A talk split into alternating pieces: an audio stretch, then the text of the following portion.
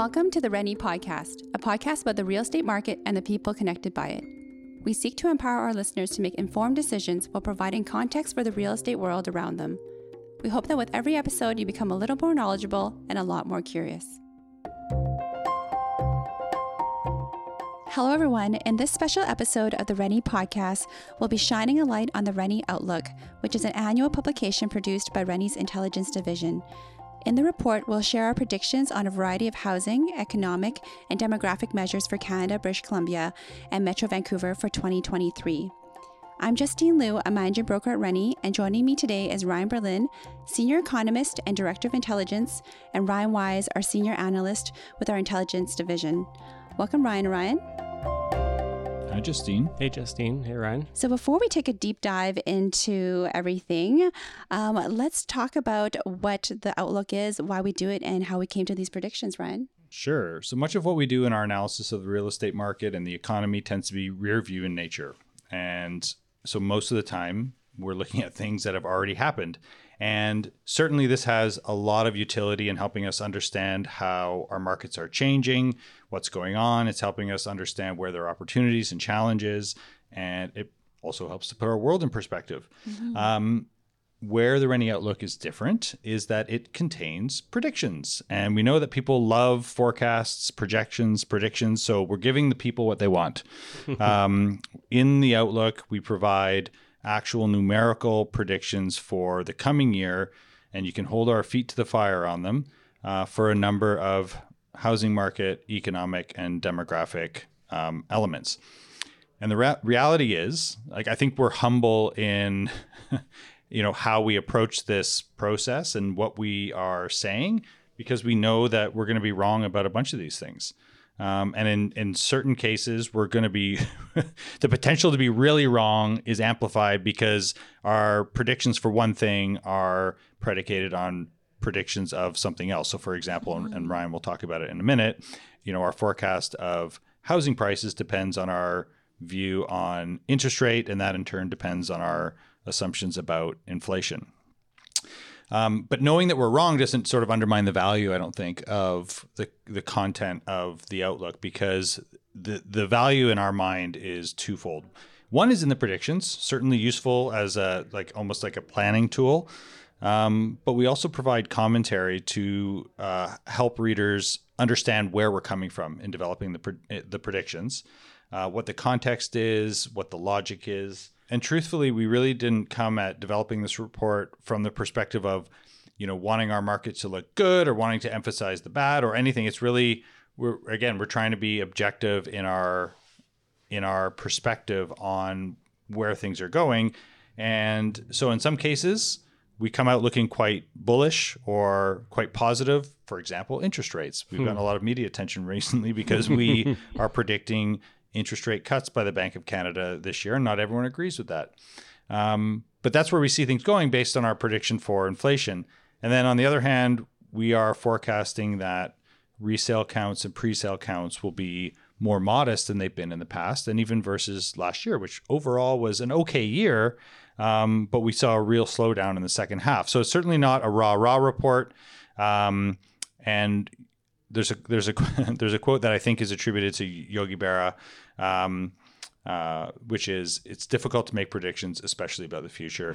we fully we fully acknowledge this, and we really just hope that the Rennie Outlook as a report can generate discussions at a minimum um, of where our economy and our housing market are going. All right. Thank you so much for giving that explanation. And actually, that's a I like that Yogi Bear quote. Okay, so let's get right into the predictions. On the topic of predictions, the number one thing people care about as it relates to housing market right now is the interest rate. So can you share what your predictions are on for that? Yeah, but I think we shouldn't start there because in or- we've been talking about this for a while. In mm-hmm. order to mm-hmm. have an opinion about the housing market, you have to have an opinion about interest rates. But in order to have an opinion about interest rates, you have to have an opinion about inflation. So, as much as okay. I think most people who open this report will jump straight to the last page to look at interest rates, I think we should start with inflation because that's really what drives our view for interest rates. Um, these elements are really intertwined along with when we get to prices and activity. Um, as well as the job market. All these things they really go together, and so I think we'll either get them all right or we'll we'll get them all wrong. Um, but if you only look at that interest rate section, if that's the thing you care most about, I think uh, that it doesn't serve you well to sort of read that just on its own. And mm-hmm. I think um, the best thing we can do is to start with inflation because that's really the number one thing that's driving all of this stuff. Everything is really based off of inflation first and foremost. Um, so inflation, we have a pretty, um, we'll call it bullish prediction for inflation, certainly more than, okay. many others.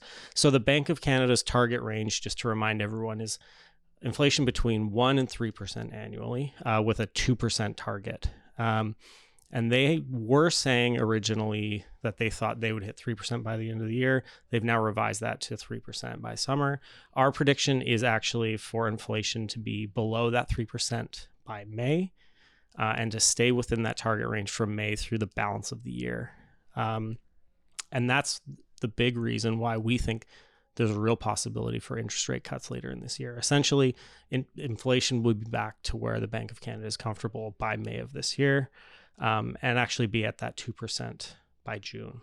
Um, so really, that it's that inflation prediction, um, and we'll put some supporting documentation out as sort of like how we got to this the, okay. this whole thing later on. We're going to do some extra posts on inflation because there's a lot of math behind it. Um, but the, the, sort of the big summary is so much of our inflation occurred last year in the first half of the year. Um, prices really ran up, and the inflation calculation is really based on two points in time prices today and prices a year ago. And so, as inflation has steadied over the last six months, and we expect it to continue, um, essentially that year over year change, that base year effect, uh, will take hold, and we'll we'll see that headline inflation rate come down. Um, so yeah, we're saying that by May, we'll be in that target range. And if that's the case, we expect that that last increase on January 25th to 4.5% will be the last one. The Bank of Canada has indicated they expect to hold for a while. We think that is absolutely the last one and we think there will be three 25 basis point decreases later this year. And I think that one is already raising a few eyebrows and will continue to. Um, one in the summer and then two more in the fall. And we believe that the Bank of Canada will finish the year with the overnight rate at 3.75%. And it does, that does sound aggressive. And every time I revisit the our prediction for interest yeah. rates, I ask myself, do I actually think that? Mm-hmm. And it's interesting because it again, as you said, is predicated on an inflation forecast, mm-hmm. and you know, based on the mechanics of that inflation calculation, it is very plausible that we will yeah. see inflation in that one to three percent range in the middle of the spring, and that it will stay there potentially for the rest of the year. So, I think yeah, when we talk about those interest rate cuts, it's in the context of inflation being in the bank's target range for the rest of the year. So obviously, if it's not, yeah, then then inflation or interest rates may follow a different path. But the bank's inter- like policy interest rate is way above what they call the neutral rate, which is where they ultimately want it over the long run. So I think that's you know important context yeah. for its and path. We ran a number of different scenarios. So what happens if the pace of inflation slows down even more, if it picks back up, if it doubles from where it's at, mm-hmm for where it's been for the last six months. And what's interesting is for all these scenarios that I've just described, um, the rate of inflation stays within the Bank of Canada's target rate for the last six months of the year, regardless of if it slows down, picks up, even doubles. So the only real case for it to stay above is if um, price pressures really increase. If something really changes out there in the market, mm-hmm. there are things that can happen. Certainly for for the overall uh, rate of inflation to pick back up.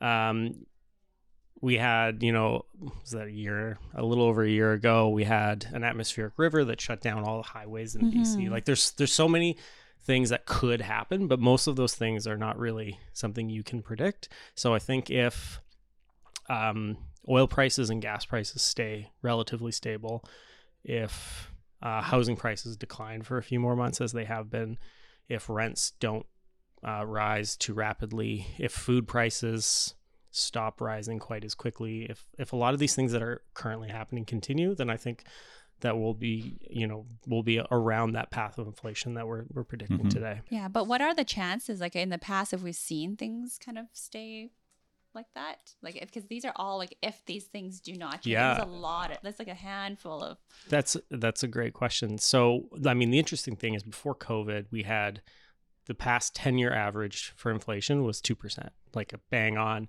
We were in a stable and uh, inflationary environment for a really long time. And then we had deflation in 2020 because of COVID and all the, the increases in unemployment. And then we had tons of government spending. We had we had incredibly low interest rates. We had people sitting at home saving money, chasing goods, supply chain Mhm. disruptions. Like there were so many different factors affecting inflation starting in 2021 and really ramping up in early 2022, and then being exacerbated by a war in Europe, which uh, was you know put a ton of pressure on oil and gas prices, on wheat prices, on fertilizer prices. Um, and so there was, it's sort of like there were so many different factors at play in the first half of 2022 that really drove that inflation number. And so it's our expectation that a lot of those things have resolved. And I don't think it, you need all of those ifs to sort of hit. I think it's more the Mhm. case, uh, the path, we're already on that path. And as long as we don't have something really major sort of push us off that path, if we don't deviate too far from it, then we'll end up back in that target range sooner than a lot of people think. And I think the important thing too, again, I think we've done this in past episodes, but it's I think it's worth worth reiterating that the, difference between inflation and prices, right? Because inflation is the rate at which prices are increasing. And so when we talk about high inflation, we're saying that prices, things are getting more expensive really quickly, or they're getting way more expensive. Um, and so the forecast of slowing inflation says nothing of prices coming down. It says that prices are still going to go up just a little bit more moderately. So Right. we're in a world where things just cost more. But what we're saying is that over the course of this year, the increases, the things that are pushing prices up rapidly, are largely abating. So prices will continue to increase at a more normal pace, a much slower pace. So you talked a lot about inflation, interest rates, but how does this all come back and affect the housing market prices? Yeah, that's a good question. Um, so we see sort of in the next few months. So we think again that if interest rates are sort of at their peak for variable rates right now, um, fixed mortgage rates have started to decline a little bit already. Um, but overall rates are still quite high. So we are predicting a few more months of home price declines for both uh, and detached home product types, um, sort of bottoming out um, in sort of March, April timeframe. Um, and so like condo prices are down about 9% from their peak last year and detached homes are down about 15% from their peak last year. Um, and that point after a couple more months of declines, we expect to see prices start to increase relatively slowly um, and sort of stable increases through the balance of the year. And overall, finishing the year higher than they started, however, still being less than that peak last year. So, still not returning to their 2022 peak.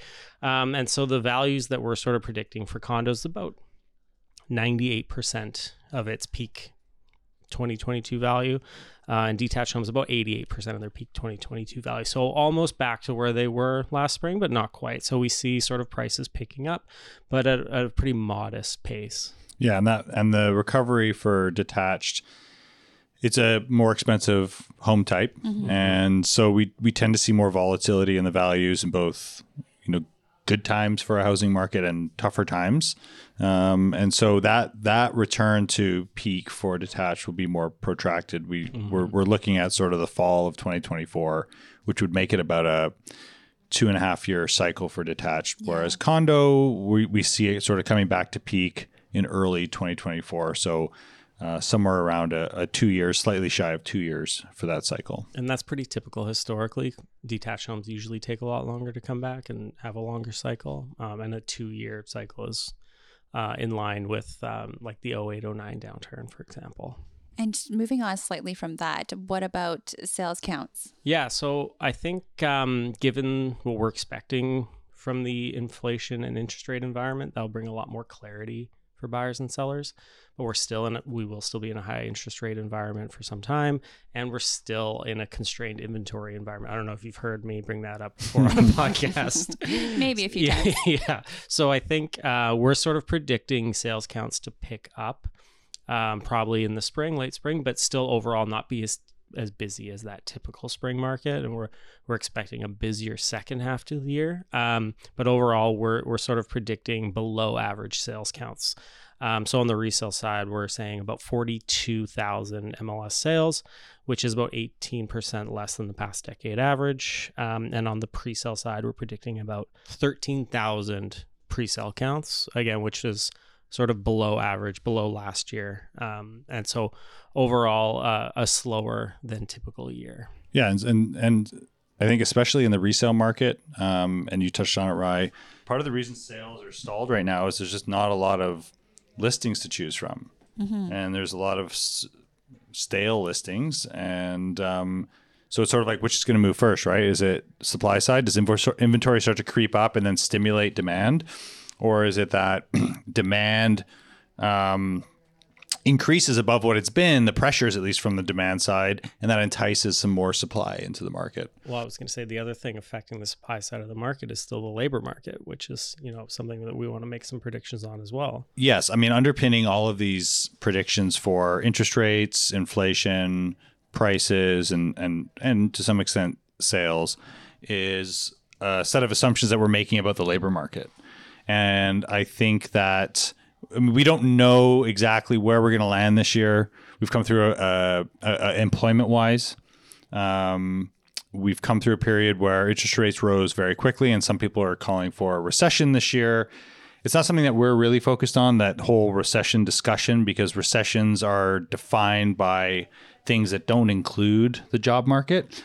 And I think what we're really, when we, we talk about a region's functioning, a regional economy, and we talk about its housing market, it's not about GDP, which is how we measure recessions. Um, it's about are people working or not. And um, going into COVID, we had a we had a very strong labor market, and I would say a balanced labor market.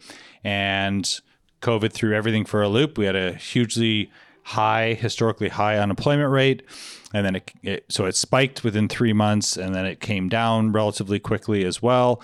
But really, our labor market today looks very similar to what it did in 2019 and which is to say, a, quite a low unemployment rate nationally, provincially, regionally, and we see that largely continuing through this year. So we're currently at about a four and a half percent unemployment rate in Metro Vancouver, and we think that we'll end the year maybe slightly higher. So our prediction is for a 4.7 percent unemployment rate by the end of the year, and in between, it's sort of rising and cresting mid-year and coming back down. So peaking out at around 5.3 percent in the summertime.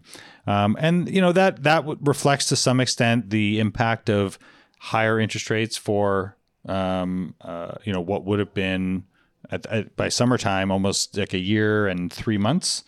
So having sort of their maximal effect there, and then as rates start to come off and general uh, uncertainty abates, uh, some more confidence enters the market generally. We expect the labor market to tighten up, um, and as part of that as well. Uh, underlying that is job growth, which would be not quite on par with last year. Last year, we were still in kind of a recovery phase out, coming out of COVID. We started the year with a higher unemployment rate. So there was a lot of idle labor ready to be uh, literally reemployed. And but that's not the situation this year. So we expect more modest employment gains and more modest wage gains as well. So, you know, over the last year, we saw uh, wages increase by between five and six percent, which was very high historically, in a, or in a historical uh, context. Uh, and this year, we expect that to come back down to the, the more typical experience of sort of two to three percent. And if you're wondering why we're predicting both the unemployment rate to rise and the number of jobs to rise, is because our region's still growing really quickly through migration. So we expect overall more people to be working, even if there is a slight increase in the unemployment rate. I don't know if this is important, but you're mentioning how in the summertime the employment rate is supposed to go up. Is that statistically normal for the employment rate to go up in the summer? Not necessarily. I think I think there's certain seasonal patterns that that we see in various measures that we track that aren't necessarily super relevant in the current environment because there are factors that override the seasonal tendencies. So, for example, we are in such a high interest rate environment right now. The impact of inflation coming down and interest rates coming down will have an outsized effect on certain things like potentially home prices and uh, the labor market vis-a-vis the unemployment rate um, than would a typical seasonal pattern. Um, it's a good, it's definitely a good question, but we're still in this sort of period of adjustment rather than being in a in a stable overall market. So that was really interesting. We started with one prediction that led on to multiple other predictions that were all intertwined with each other. I'm looking at the outlook here and I see that there's more predictions uh, um, in here. So can you explain to me what that next session is going to be about? Yeah, I think what we just sort of walked through that set of predictions are all interlinked or dependent on one another to some extent. We also um, forecast other elements as part of the uh, Rennie Outlook report. And the two that we want to sort of touch on here to wrap things up today are um, in the demographic realm and in the housing construction realm. And particularly as it relates to population change, you know, the, the number of people that are coming to Canada or coming to BC or to Metro Vancouver in at a given point in time or in the short term is not really dependent on how well or poorly the housing market's performing or how good or bad the labor market is or the economy is. Um, there are there are broader sort of factors uh, and and inertias in play, if you will, um, that that determine those things. And I think when we look nationally, we have a government that has been increasing its immigration targets for years now, and we have a target set for 2022 of 465 permanent residents being admitted. Uh, that would be an all-time record. And you say, well, is it reasonable that we would hit that number? Well, every year prior, where we have set a target, we've hit it, even when those targets were at the time all time records. So I think we feel confident that Canada will be uh, welcoming 465,000 permanent residents this year, which is the target. And of those, um, around 10 to 11% will end up in Metro Vancouver. So that would equate to 52,000 permanent resident admissions to this region, which would represent um, significant growth over past years. Um, and again, I think regardless of how our, our, economy is performing, those are those are numbers that are very likely to be achieved, and then they have implications for other aspects of our region. We're set to add a lot of new people this year, and the question is really fundamentally: are we adding enough housing to accommodate them? Mm-hmm. Um, yeah, and so the short answer is no. So in 2022, we completed so that the number of homes built or finished building in 2022 was less than 22,000 homes. We are forecasting uh, a higher number of completions this year.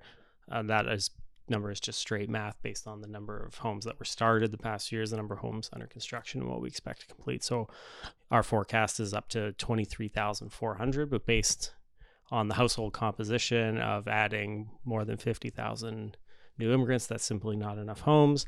Uh, and what's more, if we look at um, the number of starts that we expect to get off the ground um, this year, while again, we do a lot of math off of building permits and off of the number of pre sale homes that were already sold in years past that haven't started construction yet. Uh, we have a fairly higher number of starts that we're expecting, just under 28,000 homes. But again, even if we were to get all those homes off the ground, that's still not enough homes to accommodate population growth. And this hasn't been an ongoing trend mm-hmm. in our region for, for many years and something that needs to be dealt with as we keep ramping up our immigration targets and our population growth. This region is growing incredibly fast and we need to accommodate, uh, we need homes for these people. And I think, I mean, I acknowledge, we acknowledge, I think that that our, our forecast of 28,000 housing starts and change for Metro Vancouver for this year is somewhat ambitious mm-hmm. given the cost of construction right now mm-hmm. the and and and then specifically looking at the labor element the construction sector has the second highest job vacancy rate of any industry in our region mm-hmm. so there's a desire for people to be working on the part of employers on the part of builders but it's it's proving to be a little bit difficult to find the right people, the people with the right skills, the trades, and so on and so forth. So I think the capacity to add is to add homes, to build homes is is constrained. Mm-hmm. So it will be quite fascinating to watch this this play out over the course of the year. Absolutely. Yeah, substantively, I mean, this report essentially forecasts the same elements as last year's report, but we've added in prices, which we talked about. We've also included forecast of uh, rents, which we didn't discuss today, and you can find in the report. Uh, and also, in addition to just immigration or international migration, we have uh, predictions for domestic migration and total population change. All right, so everybody get your hands on a copy of the Rennie Outlook. Uh, in today's podcast, we shared a number of predictions for 2023. This edition of the Rennie Outlook, which includes number one, Canadian inflation's falling back into the Bank of Canada's target range in spring. Two, the Bank of Canada cutting its policy interest rate up to three times by the end of the year. And number three, Canada welcoming a record number of international migrants this year. This includes a special edition of the Rennie podcast. To dig deeper into the data, be sure to check out the Rennie Outlook and other intelligence content on rennie.com slash intelligence, where you can register and be able to get a digital copy of it. To be the first to receive this information straight to your inbox, register for intelligence updates.